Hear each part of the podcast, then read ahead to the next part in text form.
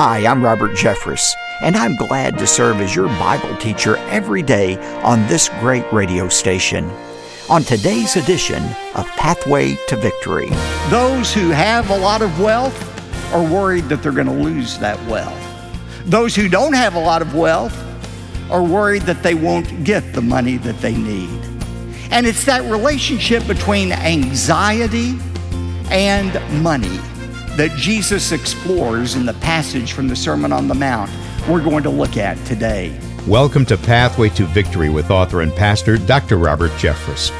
Can you remember the thrill of receiving your first paycheck? Oh, what a day that was. Today on Pathway to Victory, Dr. Robert Jeffress shows us what Jesus says about our income.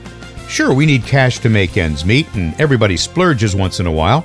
But if we don't heed his warning, Jesus said our base desires will eventually lead us down a very dark path. Now, here's our Bible teacher to introduce today's message. Dr. Jeffress? Thanks, David, and welcome again to Pathway to Victory. During the last couple of years, many of us have placed our vacations on hold while we waited for travel to resume. Well, the doors are wide open again, and I'm hoping you'll join me for a vacation with a purpose. I truly believe that the Pathway to Victory tour to Israel provides the perfect balance between refreshment and spiritual renewal. The dates are April 25th through May 5th. You'll not only get to see the iconic sights of the Holy Land, but we'll provide ample time for reflection and worship as well. So come along with us. You'll find all the details about our itinerary and the wonderful accommodations you can choose from by going to our website. Just go to ptv.org, find out all the information, and most importantly, reserve your spot while there's still room. By now, you likely know that I've devoted the entire month of October to spending what I call 18 minutes with Jesus. That's about all the time we need to read his masterful Sermon on the Mount. And before we start with my next message, I'll urge you to get in touch right away because time is running out to request the brand new hardcover book I've written for you. It's also called 18 Minutes with Jesus Straight Talk from the Savior about the things that matter most. In my book, I'll help you understand how Jesus' practical message applies to your life in 2022. We'll explain how to receive your copy later in the program, but right now let's turn to Matthew chapter 6 and the subject at hand. I titled today's message, Straight Talk About Your Money. Chances are you probably have never heard about Elizabeth Johnson Williams. She was a very wealthy woman who accumulated her fortune in cattle and in real estate. And, and before she married her husband, she had to bail him out of a $50,000 debt. Once she did that, she made him sign a prenuptial agreement, which was a rarity in the 1880s when she lived. After her husband died, Lizzie became a recluse, living in a building she owned in downtown Austin.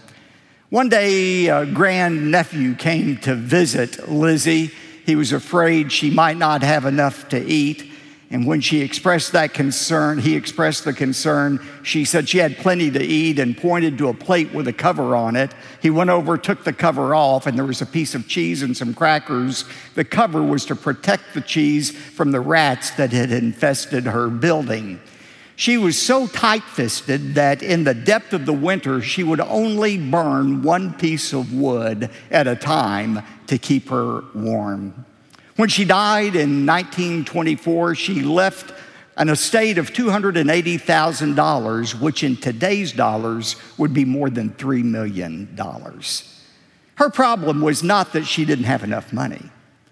Her problem was she could never enjoy her money because she never felt like she had quite enough of it.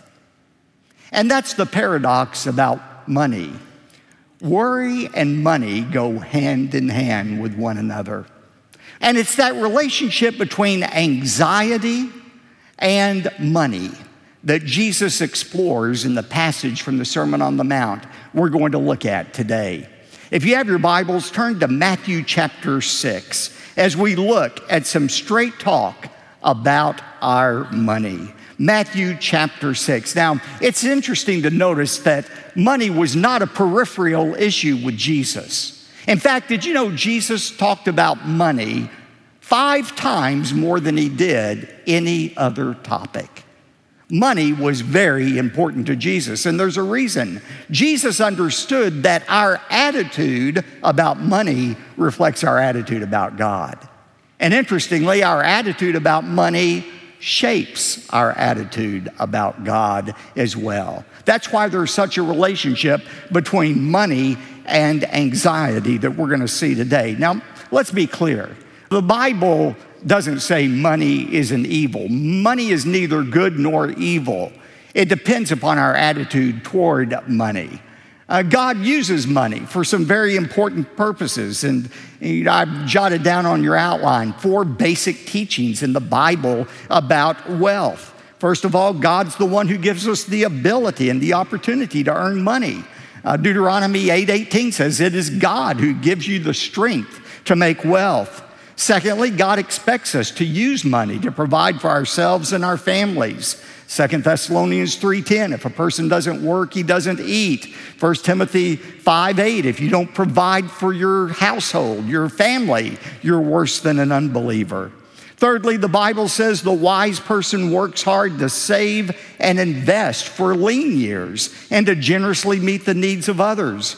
We shouldn't spend everything we have. We ought to set aside some for the future, some to invest in others, some to invest in God's work. Proverbs 6 says, Consider the ant who, having no ruler, still knows enough to take some of the food in the summer and store it away for the winter when there is no food. And finally, if we've earned our living honestly, we have every right to enjoy what God provides. Now, some of you are going to guess wrongly that the bottom line of my sermon is give all your money to the church. No. Even the Bible doesn't teach that. The Bible says some of the money that we earn ought to be used to pay for the necessities of life for ourselves and our family. Some of it ought to be saved for the future. Some of it ought to be invested in God's work. And some of it ought to be just enjoyed. There's nothing wrong with enjoying what your money has earned. Uh, in 1 uh, Timothy 6 17, it tells us uh, that God is the one who gives us richly all things to enjoy. Ecclesiastes 2 says there's nothing better than for a person to eat and drink and tell his, himself that his labor is good. This is a gift from God. What I'm saying to you is, Jesus never says money is evil. But what the Bible does condemn is the love of money. 1 Timothy 6:10 for the love of money is the root of all sorts of evil and some by longing for it have wandered away from the faith and pierced themselves with many pains. It's that obsession with accumulating money or the possessions money buys that Jesus is going to condemn. And I want you to notice the outline for this section in chapter 6. In verses 19 through 24, Jesus talks about avoiding the love of money.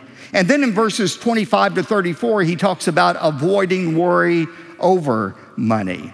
First of all, let's see what he says about avoiding the love of money. He gives us three stark contrasts to show us why we should avoid the love of money. First of all, the contrast between two different depositories, treasuries where we can store up our wealth, heaven or earth. Look at verse 19. He talks about, first of all, the dangers of accumulating things on earth. Do not store up for yourselves treasures on earth, verse 19 says. Why? It's where moth and rust destroy and where thieves break in and steal. Jesus is talking about the dangers of making earthly possessions your focus. Jesus said, Don't put your treasure on earth. It can be eaten by moths, destroyed by rust and rats. It can be stolen. Now, you may be thinking right now, well, I'm not going to make that mistake. I'm not going to make my mistake. I'm going to keep my money secure. I'm going to invest it in the stock market. Anybody lose any money this week in the stock market? Proverbs 23, verses 5 and 6 Cast but a glance at riches, and they are gone. They will surely sprout wings and fly to the sky like an eagle. A lot of you know about that, what he's talking about. Other people are saying, okay, I'm not going to put my money in anything risky. I'm just going to deposit it in the bank. Surely it's safe there. Well, it may be safe, but it's still going to be taken from you. You know, when it's taken from you, it's taken from every one of us at our death.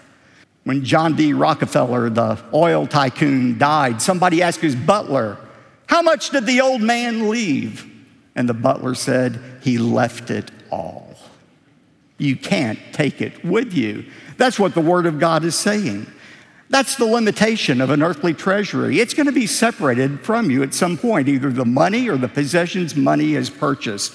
But then notice in verses 20 and 21, Jesus talks about the advantage of a heavenly treasury. He says in verse 20, But store up for yourselves treasures in heaven where neither moth nor rust destroys and where thieves do not break in and steal. Did you know not one dollar invested in God's work has ever been lost? Not one single dollar. It's impossible to lose it. And here's why. When you invest in God's work, you are ensuring rewards for yourself in heaven.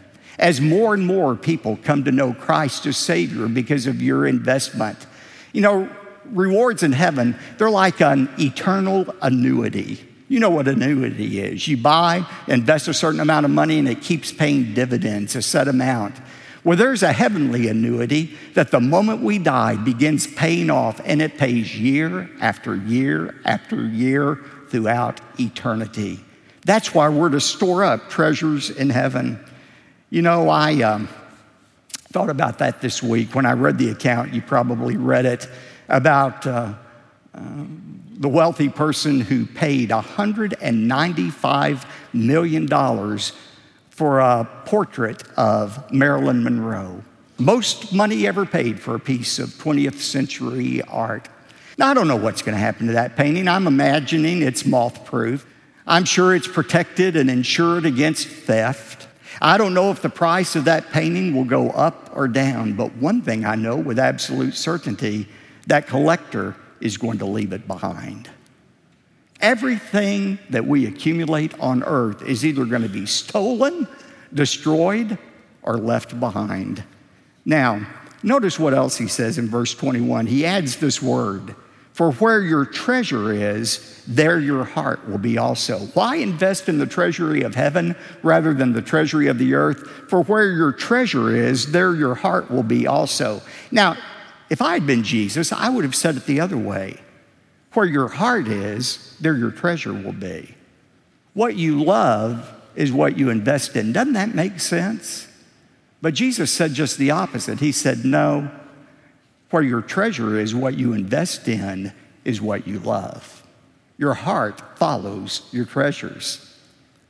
So Jesus says, Think about where you're going to deposit your wealth. Is it earth or is it in heaven? Then he gives us another contrast, verses 22 to 23, two different perspectives, two different eyes, clear or cloudy. Verse 22 the eye is the lamp of the body. So then, if your eye is clear, your whole body will be full of light. But if your eye is bad, your whole body will be full of darkness. We don't have time to explore that. He's simply saying uh, how you view things determines the direction of your life. If you have a clear view of money, you see it for what it really is and understand its limitations, if you have a clear view of what money is, then your actions will follow. You'll live in a wise way. If you have a cloudy view of money, if you have a distorted, fuzzy vision about money, it's going to distort the rest of your life as well. And then finally, he gives us a choice of two masters. Verse 24 No one can serve two masters. For either he will hate the one and love the other, or he will be devoted to one and despise the other. You cannot serve God and wealth. He is saying there is something uniquely seductive about money that draws our heart away from God. You can't serve both God and money, it's one or the other. Now, in verses 19 and 24, he has just told us three reasons not to love money. And now, when we get to verse 25, he's going to talk about why we shouldn't worry about money. What's the connection between money and worry? He begins verse 25 For this reason I say to you, don't be worried about your life. Of all the things we worry about, usually money is at the top of the list. We're afraid we won't have enough to take care of our needs or the ones that we're responsible for. And so we develop this fear, this anxiety when we think about money. And he gives us, beginning in verse 25, three reasons why we shouldn't be infected with worry about our needs. First of all, he says worry is unnecessary. Look at verse 25. For this reason, I say to you, don't be worried about your life as to what you will eat or what you will drink, nor for your body as to what you will put on. Is not your life more than food and the body more than clothing? He said, Look at the birds of the air. They don't sow or reap or gather into barns, and yet your heavenly Father feeds them. It's not birds don't work, but they're not involved in planting and harvesting food. They search for food and eat it, but they're not overly anxious. God takes care of them. Are you not worth much more than they? And then he says in verse 27 to show how unnecessary worry is about money who of you, being worried, can add a single hour to his life? Worrying about dying is not going to add one minute to your lifespan. That may take one minute away from your lifespan. Worry can have destructive effects, but you can't add to your lifespan by worry. And what he's saying here is, and you can't add to your wealth by your worry. Worry does not result in worth. Verse 28 And why are you worried about your clothing? Observe how the lilies of the field grow. They don't toil, they don't spin. Yet I say to you, not even Solomon in his, all his glory clothed himself like one of these. Worry is unnecessary. Secondly, he says worry is ungodly. It's ungodly. Look at verse 31. Don't worry then, saying, What we will eat, or what will we drink, or what will we wear? For the Gentiles, unbelievers, they eagerly seek all these things, for their heavenly Father knows you have need of all these things. It's only unbelievers who go about worrying about their basic provisions. They don't believe in a God who can take care of their needs. But you should be different. You know, I was studying that this week and I was reminded of that poem. Do, do you remember it? Said the robin to the sparrow, Friend, I'd surely like to know why those anxious human beings rush about and worry so. Said the sparrow to the robin, Friend, I think it must be they have no heavenly Father such as cares for you and me. We do have a heavenly Father. And that's why it's ungodly. It doesn't bring glory to God when his own children are rushing about, worrying about their basic provisions. Finally, worry is unfruitful. It's unfruitful. Somebody said, Worry doesn't empty tomorrow of its sorrows, worry empties today of its strength. And that's why Jesus said in verse 34 Don't worry about tomorrow for tomorrow will take care of itself. Each day has enough trouble of its own. Do I hear an amen on that? There's enough to worry about today without worrying about tomorrow.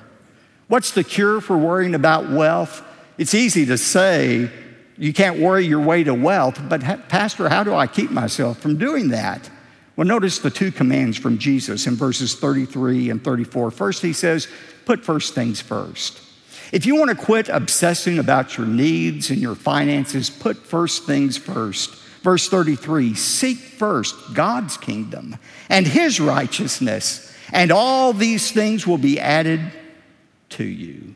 How do you do that? How do you put God's kingdom first? Well, he just told us in the model prayer we looked at last time in Matthew 6. First of all, to put God first means to seek to glorify God in all of your life. Isn't that what Jesus taught us to pray? Our Father who is in heaven, holy be your name. Dedicate your life to proving to the world that God is different than anyone or anything else. Make your life purpose to reflect His glory. Secondly, seek God's governance over your life. When we pray, Your kingdom come, Your will be done on earth and in my life as it is in heaven. Let God have the final say about your life. And finally, seek God's protection for your life. Lord, keep us from difficult times, but if those times come, keep me from disbelieving, keep me from evil.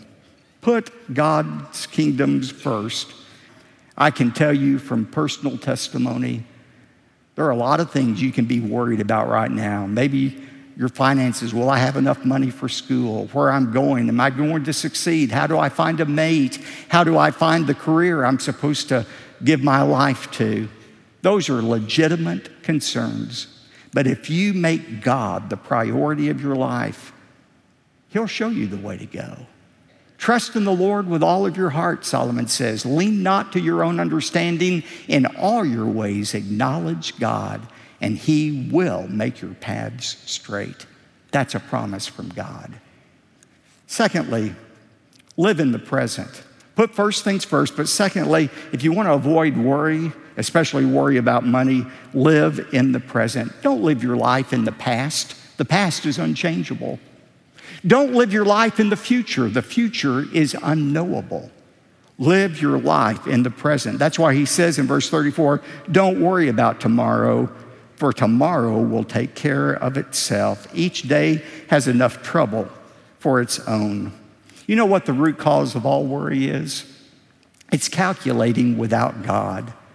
It's playing out these scenarios. What if, what if, what if, what if this happens? What if? What if I lose my job? What if my child rebels against God? What if? Don't calculate without God. Remember to put God in the equation. What if I lose my job, but God gives me a more fulfilling job? What if my child does rebel against God, but God turns his or her heart back to himself? What if the economy doesn't recover, but God still provides for me as He has always done. Above all, don't forget, don't forget that you have a God who loves you, who sent His Son to die for you, a God who loves you so much that He wants to spend eternity with you. That very same God promises to take care of your most basic needs far beyond anything you can possibly think of or imagine. That's why we don't need to worry about money. At Pathway to Victory, we receive phone calls, emails, and letters every single day from people just like you, and we love hearing your stories. Some of you describe the financial pressure you feel, and some admit your tendency to worry about it. Well, it's a joy to remind you that Jesus truly understands. Remember, Jesus said, Your heavenly Father knows that you need all these things, but seek first His kingdom and His righteousness, and all these things will be provided to you. Let me give you an example from one of your fellow listeners. Vivian got in touch with me and told me about helping out a young mom. She said, Pastor Jeffress, I've developed a friendship with a young single mother with two small children. And Vivian went on to describe how she was inspired by one of the resources she received from Pathway to Victory. As a result, she's praying with this young mom who's worried about paying her bills. Isn't that great? God is using Vivian to comfort a friend in need. Well, Vivian told us her story and would love to hear your story as well. Please let us know how God is changing your life through the ministry of Pathway to Victory just go to ptv.org and find a place for you to share your story with us. And remember that right now we're saying thanks for your generous gift to support the ministry of Pathway to Victory by sending you my brand new hardcover book, 18 Minutes with Jesus. This special offer expires this Friday, so please reach out with your generous gift before it's too late. Thank you for giving generously. Together, we are bringing the light of God's truth into the dark corners of our world, and we couldn't do it without you. David? Thanks, Dr. Jeffress. Today, when you give a generous gift to Pathway to Victory, you're invited to request a copy of the brand new book from Dr. Jeffress called 18 Minutes with Jesus. Here's our toll free phone number 866 999 2965 or visit online at ptv.org. And when you give an especially generous gift of $100 or more, we'll also include the complete 18 Minutes with Jesus teaching series on audio and video discs, plus the companion study guide. This is the last week, though, that we'll be offering these resources, so please be sure to call right away 866 999 2965 or go to ptv.org. You could also send your request by mail. Let me give you that address. P.O. Box 223 609, Dallas, Texas 75222. One more time, that's P.O. Box 223 609, Dallas, Texas 75222. I'm David J. Mullins. You know, we're not always inclined to want the right things, are we? Well, next time, we'll explore the difference between our wants and our needs in four key areas of life. Hear a message called Straight Talk About Your Needs. That's Wednesday on Pathway to Victory. Pathway to Victory with Dr. Robert Jeffress comes from the pulpit of the First Baptist Church of Dallas, Texas.